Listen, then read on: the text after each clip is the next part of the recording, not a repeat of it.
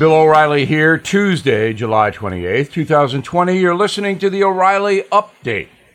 This is happening across our nation. A majority of Americans now concerned about rising crime.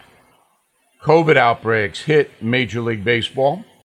President Trump says a vaccine on the way. Some Bernie Sanders delegates threatened to derail the Democratic convention. Notre Dame University withdraws from being the site of the first presidential debate. Also, should the kids go back to school? The facts say yes. But first, new poll from Harvard says 77% of Americans are now seriously concerned about increasing crime in the USA. About half say they are in a panic over spiking gun violence in their own communities. Shootings in cities like New York, Chicago, Minneapolis up triple digits since June because of permissive policies in law enforcement. Baseball suspending some games after players contract COVID. The Yankees, Phillies, Marlins, Orioles delaying their games because more than a dozen players on the Miami Marlins tested positive for the contagion. The entire team now quarantined. President Trump touring a North Carolina medical facility that is developing a vaccine. Mr. Trump claiming his Operation Warp Speed program has reduced the wait time by years by cutting through regulations and red tape. Promising treatment to fight the plague now entering phase three clinical trials, so let's all say a prayer for that, and I mean that literally. The Bernie Bros signing a petition saying they plan to vote against the Democratic platform at the upcoming convention if it doesn't include Medicare for all. 500 delegates are rejecting Joe Biden's current health care plan. It calls for a public option, but still permits private insurance. Notre Dame University scrapping its plan to hold the first presidential debate on September 29th.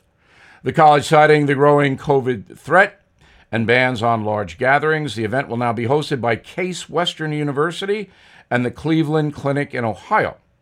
The second and third debates are scheduled for Miami and Nashville. Those expositions will be extremely important for Joe Biden. In a moment, the truth about sending the kids back to school. The truth. Right back. As you may know, more than 44 million Americans have lost their jobs. The Fed just warned the recession may get worse. So I recommend you consider gold and silver. And the only company I recommend is American Hartford Gold Group. I trust them, I've done business with them, I recommend them. They sell physical gold and silver delivered right to your door or inside your IRA. And they make it easy. So please call them right now. And make sure you tell them that Bill sent you and they will give you, ready? $1,500 of free silver on your first order. Since I've been recommending American Hartford Gold Group, gold is up more than 30%. So don't wait. Call 877 444 GOLD, 877 444 GOLD, or text GOLD to 65532. Again, that's 877 444 GOLD or text GOLD to 65532. Time now for the O'Reilly Update message of the day. Should the kids go back to school or is it too dangerous because of the plague? Here are the facts. In Europe, 22 countries have allowed students to return to the classroom without any spike in COVID. Did you know that? If the answer is no, then you have once again been victimized by a dishonest American press which ignores facts that go against the anti Trump narrative. Now, many believe the kids are a key factor to the November election. If schools cannot reopen, the psychological signal will be the pandemic has defeated the Trump administration. Already, Speaker of the House Nancy Pelosi is calling the contagion the quote, Trump virus. In 2016, women voted for Hillary Clinton 54% to 42. Today, the school issue is obviously very important to mothers and grandmothers. Most women want their kids back in school safely. But some, not all, some Trump opponents do not want in person classes to begin, and they use a speculative argument that it might not be safe.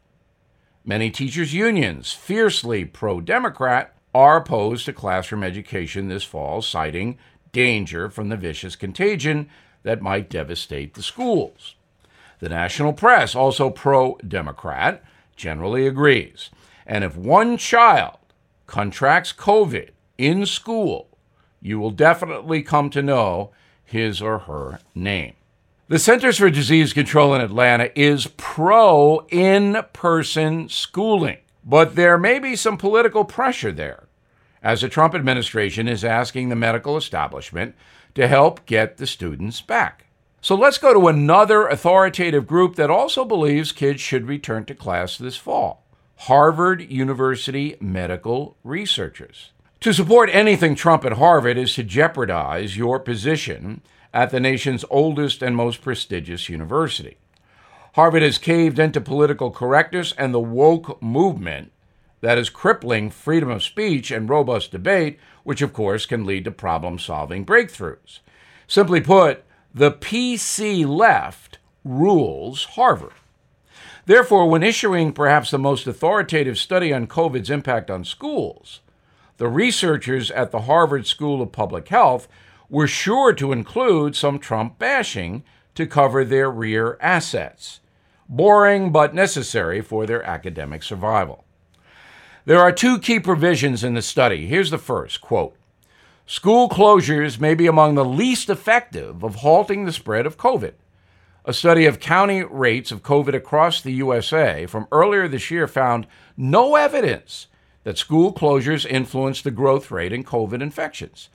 And two international studies found large reductions in COVID spread from social distancing policies in general, but no significant effect from school closures on their own, unquote. Someone alert CNN. By reading this study, which is available online, the conclusion reached by the Harvard researchers is clearly stated. Reopening schools should not be an us versus them argument. They need to reopen. So there you go. With some exceptions in COVID danger zones, American schools, according to Harvard, should reopen. I'm Bill O'Reilly, and I approve that message by writing it. For more news analysis, please visit BillO'Reilly.com and join our campaign, Stand Up for Your Country. In a moment, something you might not know. When you apply for a mortgage, mortgage companies pre qualify you based on your credit, but what comes next makes all the difference. I endorse American Financing, a company that knows how to treat customers. They don't force loan on loan on loan on you.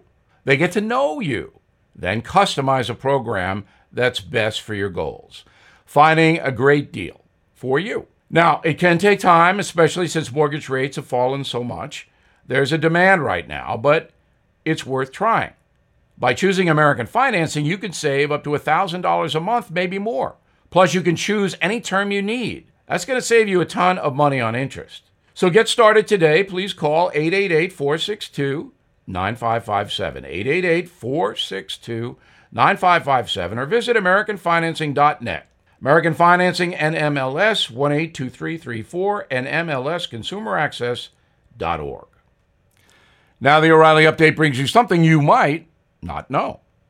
There are currently more than 4 million confirmed cases of COVID in the USA, killing 150,000 Americans since March. With all the media attention surrounding the virus, it's easy to ignore other dangerous situations this summer, like water fatalities. Did you know drowning is the third leading cause of unintentional injury fatalities worldwide, right behind car accidents and head injuries? According to the Centers for Disease Control, about 10 people die every day in America from drowning, totaling 3,600 deaths a year. 81% of the victims are male, median age 31 years old. The level of risk actually changes depending on where you live. Folks in Florida are more likely to drown in lakes. Residents in New Jersey and Texas die in the ocean, while Californians drown in bathtubs. Most fatalities in the Golden State are unattended children in their own bathrooms. The grim stats are also split down by race and income. African American kids between the ages of 5 and 19 are six times more likely to drown in a swimming pool than whites, largely because they can't swim. 78% of black households are unlikely to have any swimming skills. That number drops to 62% for Hispanics. 8 in 10 families with incomes less than $50,000 don't know how to swim at all. 80%. And here's something else you might not know. According to the Red Cross, simple measures can be taken to drastically reduce the risk of drowning. Don't go in the water alone. A buddy system increases the chances of survival by 95%. Only swim in areas supervised by a lifeguard or adult. Don't dive in unfamiliar places. Finally, doctors say one of the biggest factors in adult deaths in the water drinking alcohol. Swimming, boating, diving while drunk contributes to half of water fatalities for those over the age of 19.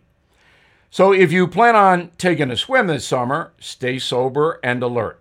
Take it from an old lifeguard, me. Be careful in the water. And I'm not talking about sharks. Back after this. Edward and his wife, Margaret, were looking forward to retirement. Edward started having serious health issues a few years before he turned 65 and had to take an unplanned early retirement. The loss of income and medical bills meant Edward could not afford his expenses, including the premiums on a $1 million life insurance policy. Faced with lapsing their policy for nothing, Edward and Margaret turned to Coventry Direct and we were able to sell the policy for $130,000. If you own a life insurance or term policy that you don't need or can't afford, Coventry Direct can help you receive an average of four times more cash than you'd get from your life insurance carrier.